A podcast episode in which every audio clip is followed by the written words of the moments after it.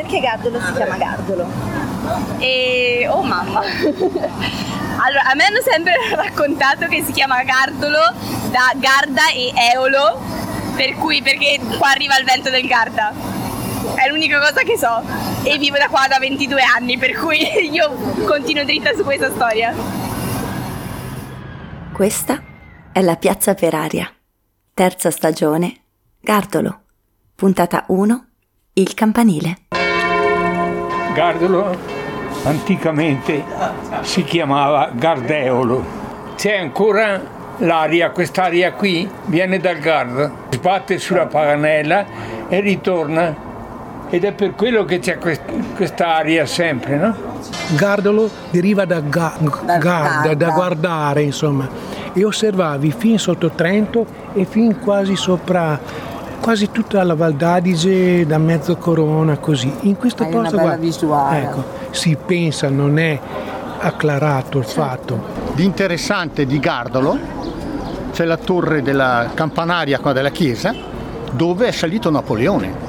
Mi dicevano quando ero bambina, mi raccontavano che Napoleone è passato e ha lasciato la mano sul campanile. Ma È una leggenda. no? posto di guardia perché appunto qui sul campanile quando C'è era una- tutto no e allora Napoleone controllava le truppe eccetera eccetera Ma è vero che sul campanile è salito Napoleone? Io ci credo, per me, per me è un sì, per me sì. Napoleone è salito veramente sul campanile? Allora, io non l'ho visto chiaramente, però dicono, no, la storia dice che, non so se è storia o leggenda, ma insomma, eh, i, i vecchi compaesani dicono questo. Ma e Napoleone è vero che c'è salito sul Ma no, dai, che lei è una bala. Allora, se te vai alla Vis, ti diranno lo stesso, la stessa cosa. E mi è capitato veramente, guarda, io, eh, sotto Rovereto, erano veramente in un paesino, non mi ricordo neanche, una frazione, Eh? qual era. Era lì, e nessun Napoleone, se vedi sgriffi ancora. Sono Marta e sono andata alla scoperta, anzi alla riscoperta, di Gardolo. E queste sono le voci che ho raccolto. Fra queste voci di abitanti e passanti, di Gardolotti doc e di adozione più o meno recente, ne ho trovata una che mi accompagnerà anche nelle prossime puntate. È quella di Eugenio, il foresto. A Trento sono arrivato nel 2018 e venivo da Madrid, in Spagna, per cui vi potete immaginare lo shock, che poi in realtà sono abruzzese, ma sto divagando. È stato l'amore a portarmi da queste parti. Ero alla vela, prima, col bondone a strapiombo che incombeva minaccioso. Un presagio di ciò che sarebbe successo di lì a poco a quello stesso amore, esploso come un colpo di mortaio sul Pont dei Vodi. Lavoravo da casa, condizione allo stesso tempo privilegiata e terribile, specialmente se a casa non sei solo, ma è come se lo fossi. L'istinto di sopravvivenza mi portò quindi a cercare uno sbocco, una scusa per uscirne, ed è così che ho fatto la conoscenza di Gardolo per la prima volta. Perché proprio Gardolo, direte? Perché c'era il Trentino Social Tank, uno spazio di coworking, fra le altre cose, che è stato una valvola di sfogo importante e un porto sicuro, in un periodo disgraziato. E poco a poco ho cominciato ad abituarmi a quel luogo, alle sue caratteristiche, alle sue piccole stranezze, come la mascotte d'Italia 90 sul tetto di un negozio, o quella sorta di bazar o sfasciacarrozze che accatastava gli oggetti più improbabili. E il campanile? Cosa avrà di strano un campanile? Quale paese italiano non ha un campanile? Già, ma quanti paesi in Italia hanno un campanile sul quale è salito Napoleone? Che poi Napoleone era un po' come il prezzemolo in Italia per un certo periodo, quindi facile che te lo trovassi anche in cantina a berti il vino. Ma perché proprio Gardolo? Curioso, no? A questo proposito, andatevi a cercare un articolo molto interessante apparso sul Trentino Nuovo e scritto dal giornalista Alberto Folgereiter. Si parla delle cronache del frate francescano Gian Grisostomo Tovazzi da Volano, che racconta l'arrivo del generale francese in questo territorio e tutte le sue azioni e spostamenti. Il frate compilò ben cinque volumi di cronache di questo tipo tra il 1750 e il 1806. Insomma, praticamente uno stalker del generale francese. Alcuni passaggi sono particolarmente succosi, per esempio quello in cui si dice vennero diritti al nostro convento, chiesero danaro ed avendo loro risposto il padre guardiano che non ne abbiamo, dimandarono da bere. Dunque, demmo loro del pane e del vino e così senz'altro partirono. La prossima volta che sentirò un francese decantare le virtù e il primato dei loro vini, gli leggerò questo passaggio. Ma il testo a un certo punto dice, aperte virgolette, il detto Bonaparte andò subito a Gardolo per vedere la sua gente arrestata dai soldati cesarei al ponte di Aviso distrutto. Fu sul campanile di Gardolo col curato Zanella e la sera passò a Pergine, perché gli suoi furono fermati a Levico da Cesarei. Chiuse virgolette. Intanto qui si apre un altro fronte della diatriba perché i perginesi avrebbero pieno diritto a rivendicare il passaggio del generale anche dalle loro parti. Cos'ha il campanile di Gardolo che quello di Pergine non ha? I perginesi all'ascolto sono invitati a farsi avanti, ma in assenza di contraddittorio va intanto messo agli atti che abbiamo testimonianze dell'effettiva salita del francese sul campanile della chiesa di Gardolo, almeno a voler credere a questo Gian Grisostomo Tovazzi. In realtà se i gardolotti sapessero delle voci che si sentono in giro, si guarderebbero bene dal parlare troppo di questa cosa del campanile, a meno che non vogliano fare la fine della città di Lucca. Sì, perché nella città toscana pare che si aggiri il fantasma del generale francese, per l'esattezza tra Piazza Grande e Palazzo Ducale. Sono addirittura cinque le segnalazioni di una figura che assomiglia all'imperatore e che si aggira nel centro della città dal 2015. Mi sa che il Bonaparte si guarderebbe bene dal tornare sul campanile al giorno d'oggi, comunque. A suo tempo, l'obiettivo era quello di levarsi sul punto più alto possibile dal quale poter scorgere i movimenti dei nemici austriaci. Oggi cosa vedrebbe? Una volta qui era tutta campagna. Oggi probabilmente avrebbe la visuale sulla vallata impedita dalla presenza dei palazzoni, lascito storico di uno sviluppo urbanistico problematico. Eh, però eh, toccherà comunque tenerle a bada in qualche modo, sti austriaci. E allora, come si fa?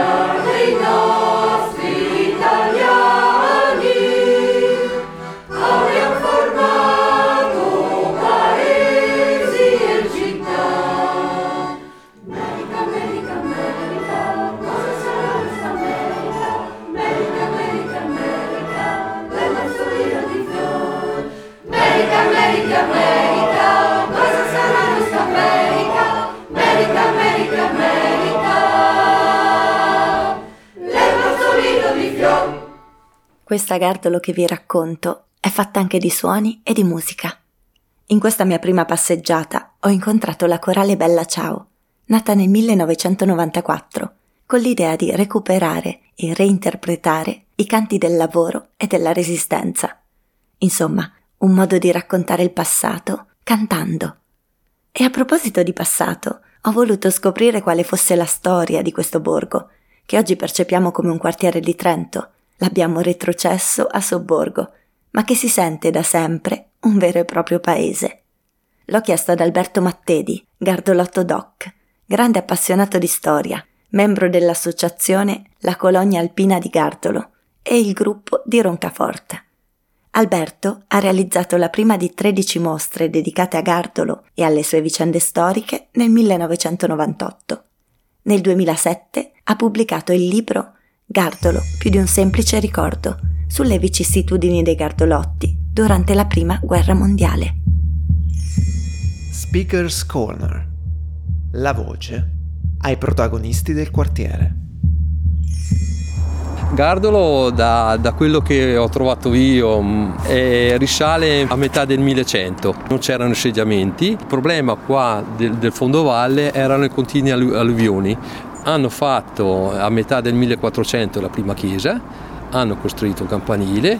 Di fronte, dove hai visto che c'era la farmacia, c'era anche il cimitero Napoleone è arrivato a Trento, venendo su da Verona, il 5 settembre del 1796 e già nel primo pomeriggio no, si è recato sul campanile di Gardolo e con un binocolo ha cominciato a guardare i campi di battaglia. Vedevano acquartierate le truppe austriache che erano nella sponda destra della Visio verso il ponte di Vodi. La battaglia è stata vinta da, dai francesi a Versailles, a Parigi, nelle sale del, del, della guerra, c'è raffigurata proprio la battaglia del 1796, del 5 settembre. Ecco. E un'altra cosa importante che è successa a Gardolo e dolorosa è stato il colera 60 morti nel 1836 e 100, 113 morti nel 1855. Ecco, c'è stato questo grande voto di Gardolotti allora di fare la chiesa. Difatti, quello stesso anno del 1955, è cominciati i lavori della chiesa perché c'era questo fermento popolare proprio di fare qualcosa per proteggersi, insomma, no? perché la fede era tanta in quel momento lì.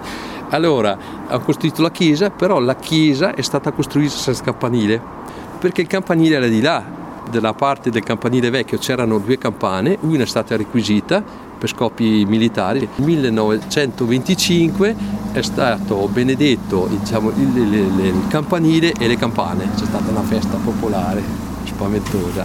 Nella prima guerra mondiale Gardo era circa 3.000 persone e si è arrivati poi subito dopo la seconda guerra mondiale a 4300 e dopo negli anni 50 c'è stato questo boom diciamo, nel 50 la prima parte e dopo dal 60 in poi c'è stato questo boom edilizio spaventoso insomma che ecco, io mi ricordo che ero, io sono del 61 che ero bambino si andava nelle campagne si giocava e dopo i spazi hanno cominciato a essere sempre meno. Adesso siamo addirittura in 15.000 ormai Gardolo se guardi Gardolo Trento è attaccato non ti rendi neanche conto della distanza ormai a Rione di Trento Gardolo avanti e indietro a Gardolo l'acqua che c'era era l'acqua della Roggia, la gente si andava lì a prenderla. Nel 1833 è stata fatta la fontana e le donne andavano giù nella Roggia proprio a lavare tutti i panni. Nel 1951 no, hanno fatto insomma, un collegamento con l'acquedotto alle più tante case di Gardolo. Ecco, una cosa. E un'altra cosa che è successa, torno un po' indietro, nella prima guerra mondiale, noi avevamo già diversi eh, soldati in guerra, più di 600, ne sono morti 100 nella prima guerra mondiale, uno su sei moriva. Ecco, no? Gardolo non è mai stata colpita a parte qualche bomba d'aereo perché c'era l'aeroporto dentro dove c'è l'interporto adesso, e però diciamo che era diventata tra virgolette zona di guerra perché Trento è diventato Trento città fortezza era la città più a sud dell'impero e doveva essere protetta a qualsiasi costo. Per fare questa, questa linea fortificata a Gardo sono state abbattute 42 case, compresa la chiesa di Roncaforte. Ecco, tieni presente che in giro allora il 10 maggio del 1915 è arrivato il primo ordine di sgombero. Dopo c'è stato questo fermento popolare sia del comune che degli abitanti che si sono portati a guardare. Siamo arrivati al 17 e già verso il 23 di maggio le case sono abbattute.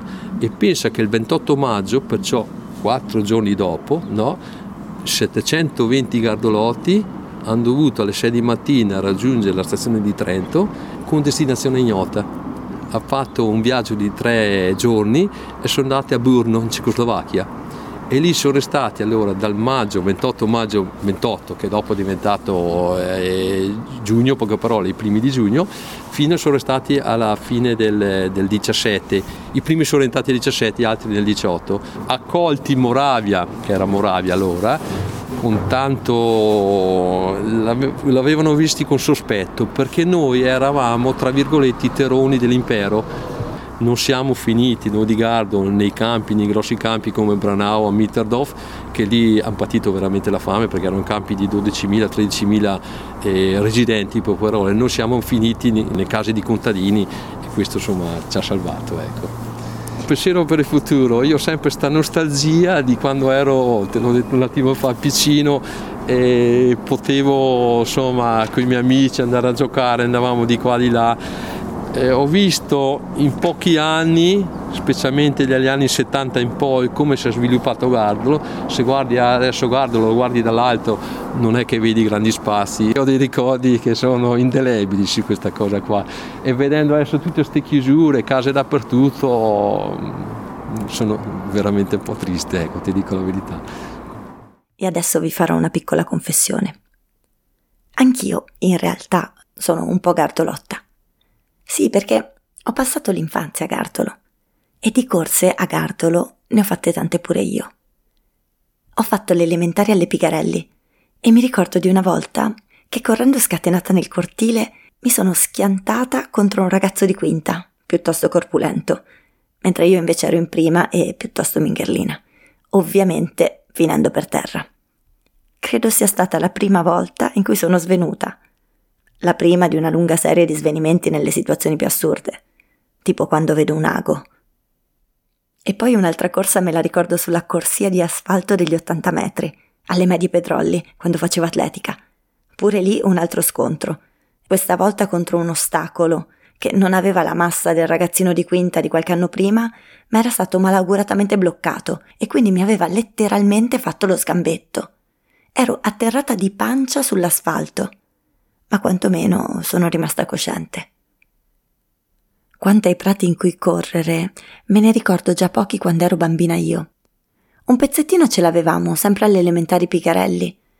Era una collinetta erbosa da cui ci rotolavamo in giù a velocità stratosferica. In una di queste discese scatenate, però, una mia compagna di classe era finita addosso alla rete metallica e si era incastrata tra i ferri sporgenti del fondo si era graffiata tutta la testa e non me la posso dimenticare lì che piangeva, con la testa tutta insanguinata. Se non sono svenuta pure quella volta, è davvero un miracolo. Insomma, vi racconto queste storielle splatter per dirvi che a Gartolo di corse se ne facevano anche ai miei tempi. Anche se, come avete visto, non sempre andavano a finire bene. Però non è che con tutto questo correre e le scuole frequentate qui io possa dire di essere proprio gardolotta perché in realtà io vivevo un po' più a sud, cioè sempre a Trento Nord. Non proprio a Gardolo però, ma a Cento Chiavi. Ma in fondo, chi è un gardolotto doc? Sono 100% gardolo, altro che abbastanza. Mamma mia, Madonna, 100%, 100%, 64 anni che è quel negozio. Eh. Ma e chi, chi, è un gardolotto? Io sono gardolotto, madonna, eh, scherzi. Come Lui è gardolotto. Ma come si riconosce, come si definisce? Un paesano, gran, un gran paesano di Gardolo, eh, amico di tutti i gardolotti e siamo... Ci si conosce un po' tutti. Ci si conosce un po' tutti come gardolotti, esatto. Gardolo 30-40 anni fa, com'era rispetto a oggi? Era tutta campagna. E poi Gardolo è stato bombardato in tempo di, di guerra, perché il famoso Pont Vodi. E il detto era mangia, bevi e godi, ma sta lontano dal Pont dei Vodi. Gardolo è sempre stato un, un sobborgo, no, era comune di Gardolo fino al 1926 e poi una legge di Mussolini ha inglobato tutto, Gardolo, Mattarello, Meano eh, e hanno fatto il comune di Trento. Era un paese un po' più raccolto e devo dire ehm, c'era una buona associazione anche all'epoca, solo che nel frattempo eh, è diventato un paese di oltre 15.000 abitanti e si è un po' spilacciato, se vogliamo. Questo è quello che penso io. Nel campanile io ho fatto il mio primo laboratorio di orologeria, io sono orologiaio. C'è ancora uno scanso, è stata una bomba che ha, volevano abbatterlo, invece l'hanno soltanto ferito. Negli anni 70 eh, questa campagna è stata urbanizzata e ci sono state delle speculazioni abbastanza importanti e quindi abbiamo visto la, diciamo, la edificazione di condomini piuttosto diciamo, importante. Abbiamo delle vie qua, via Soprassasso, via Paludi, che purtroppo sono state edificate un po' in maniera selvaggia. Ecco. Questo ha portato un aumento della popolazione in maniera magari un po' spropositata rispetto al nucleo vecchio di abitanti che c'era a Gardolo. Però questo mm, non è stato sempre una cosa negativa, ecco. Dopo ci sono stati problemi di integrazione, ci sono stati problemi di, di convivenza e quindi ci siamo anche noi gardolotti messi in gioco. Non avete mai avuto voglia di scappare da Gardolo? No, anzi no, io sono andato a Povo ma torno sempre a Gardolo. e insomma anch'io sono tornata a Gardolo per questa prima di cinque esplorazioni che sono la piazza per aria. Questa era la prima puntata dedicata al campanile, di Gartolo e di Napoleone. Però non andate via, perché la puntata non finisce qui. Manca ancora qualcuno. Parlo del detective Cincischia, che abbiamo già seguito nella scorsa stagione della Piazza per Aria, quando aveva affrontato il caso della Clarina. Lo ritroviamo qui, a Gardolo, alle prese con lo strano caso dell'impronta scomparsa.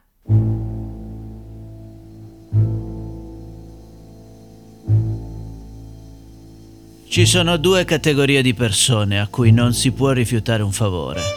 Una sono gli amici, ed è per questo, forse, che di amici ne ho pochi.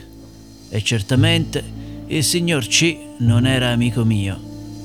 L'altra, e con loro non te la cavi con una scusa da poco, sono i creditori. E quindi quando il signor C, a cui qualche quattrino lo dovevo, me lo chiese, mi fu subito dannatamente chiaro che il favore glielo dovevo fare e basta. Nel nostro campanile, a Gardolo, c'è salito Napoleone. E questo è un nostro orgoglio. Dentro al campanile c'è l'impronta di una mano. E tutti noi sappiamo che quell'impronta l'ha lasciata Napoleone in persona. E quindi capisci che per noi è un grosso problema che quell'impronta sia scomparsa. Il signor C pareva non avere alcuna voglia di scherzare. E allora noi gli chiesi com'è che erano tanto sicuri che l'impronta fosse proprio di Napoleone e cosa li rendesse così orgogliosi che la sua manaccia si fosse stampata proprio lì sul loro campanile. Mi strinsi nell'impermeabile e continuai a fumare e ad ascoltarlo. Ma il problema ancora più grosso è che di quell'impronta sappiamo in pochi ed è chiusa nel campanile di cui solo poche persone qui a Gardolo hanno le chiavi. La porta non è stata forzata e quindi deve essere stato uno di noi. E questo non solo non ci fa piacere, ma ci impone la massima discrezione, come capirai. Per questo mi affido a te, Cincischia.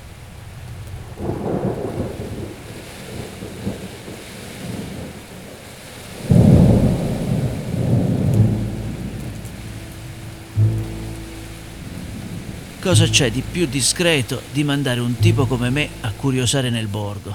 Eh, beh, solo mandarlo a curiosare senza pagarlo. Ed eccomi qua allora, a bighellonare per la piazza e a chiedere in giro se qualcuno avesse sentito o visto qualcosa. Quanto al fatto che il signor C mi chiamasse Cincischia, beh, questa è una lunga storia che non ho nessuna voglia di raccontarvi. Nell'ambiente ormai mi chiamano così e la cosa, a dirla tutta, non mi toglie il sonno. E insomma, mi toccava indagare su questa faccenda senza potermi sbottonare troppo. D'altra parte, Del furto si era deciso di non parlarne ai 420, anche perché a Gardolo il vento di sicuro non manca e la notizia l'avrebbe portata dappertutto. Allo stesso tempo, però, dovevo indagare sulla vecchia guardia, su quelli che non dico c'erano già ai tempi di Napoleone, ma che su quelle strade ne avevano viste passare tante e di tutti i colori.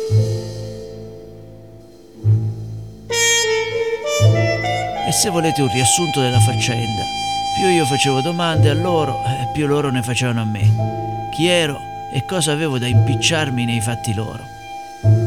Però qualcosa ero riuscito a capirla. L'impronta non era l'unica cosa che era scomparsa. Qualche anno prima, e molto velocemente, era sparita la campagna. Chi l'aveva rubata? I palazzoni, che in pochi anni se l'erano mangiata tutta. Ma anche in quel caso trovare il colpevole non era mica facile. Quelli della vecchia guardia non c'entravano, o almeno così dicevano. E certo chi aveva venduto i campi, chi ci aveva costruito sopra i palazzoni, chi aveva preso il borghetto e l'aveva trasformato in una periferia urbana bruttina e uguale a tante altre, non lo diceva ad alta voce, ma forse più di uno di quelli con cui avevo parlato li conosceva i colpevoli, per nome e cognome ma come dire, era una questione delicata, da trattare con discrezione, come quella dell'impronta. E insomma, fra i tavoli di briscola e i bianchetti al bar avevo ottenuto quello che si può ottenere con un due di bastoni quando briscola e spade. E dopo aver girato come un forsennato per tutte le stradine e i portici del borgo, mi trovavo a quel punto in un vicolo cieco e mi toccava innestare la retromarcia. Dovevo chiamare il signor C e dirgli che no, non ci avevo cavato né un ragno dal buco né un'impronta dal muro. E lui mi avrebbe detto mi dispiace Cincischia, ma sono costretto a chiederti i soldi che mi devi e lo sa Dio a quel punto cosa mi sarei inventato. Allora me ne andai a teatro e poi, lì di fronte, trovai un bar dove bere qualcosa di forte prima di quella spiacevole chiacchierata. Lì, al bancone, un vecchietto prese a guardarmi fisso per qualche minuto. Ora, non è che fra i tavoli di quel bar ci fosse una sfilata di pupe in bikini, eh, ma nemmeno mi pareva che non ci fosse niente di meglio da guardare del mio grugno. Però, prima che mi innervosissi per davvero, il vecchietto si decise a vuotare il sacco. Se volevo sapere se intorno al campanile c'era stato qualche traffico strano, lui qualcosa da raccontare ce l'aveva. Aveva sentito delle voci venire da lì dentro, voci che dicevano parole incomprensibili. Sarei duro d'orecchie, vecchio, gli dissi. E lui mi rispose che no, che ci sentiva benissimo. E la lingua in cui quelli parlavano lui non la conosceva, ne era sicuro come uno che scommette su una gara truccata.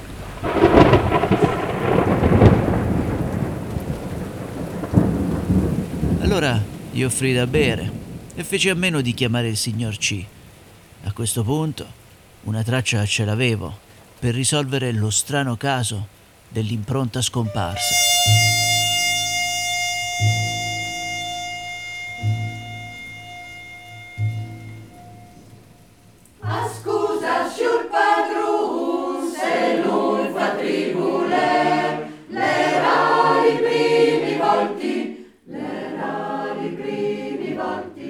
Avete ascoltato La Piazza per Aria, un programma radiofonico prodotto da Samba Radio in collaborazione con il Funambolo. Le fotografie illustrate, che potete trovare sui nostri canali, sono a cura di Spazio Piera. Gli interventi musicali sono realizzati in collaborazione con Yardi Groove. Io sono Marta Marchi e ho coordinato, condotto e scritto insieme a Guido Laino questo programma pensato e costruito in collaborazione con Giovanni Melchiori, Stefania Segatta ed Eugenio Zazzara. I social media sono gestiti da Elena Moretto. La piazza per aria è stata realizzata con il contributo della Fondazione Caritro e del Comune di Trento. A questa prima puntata, intorno al campanile di Gardolo, hanno partecipato Alberto Mattedi, la corale Bella Ciao e l'illustratrice Chiara Fantin. Potete trovare approfondimenti, immagini e contenuti speciali sui nostri profili Facebook e Instagram. L'appuntamento è alla prossima puntata. dedicata al parco di Canova, che potete ascoltare da venerdì 10 novembre in streaming e in podcast sul sito www.sambaradio.it, su Spotify e sulle principali piattaforme di ascolto. Un saluto volante dalla piazza per zampa, dalle le peli braghi bianchi, fora i malanchi, fora i malanchi, sciurpa, rumba le peli braghi bianchi, fora i malanchi, candumaca, sciurpa, rumba le peli braghi bianchi, fora i malanchi, fora i malanchi, sciurpa, rumba le peli braghi bianchi, fora i malanchi, candumaca.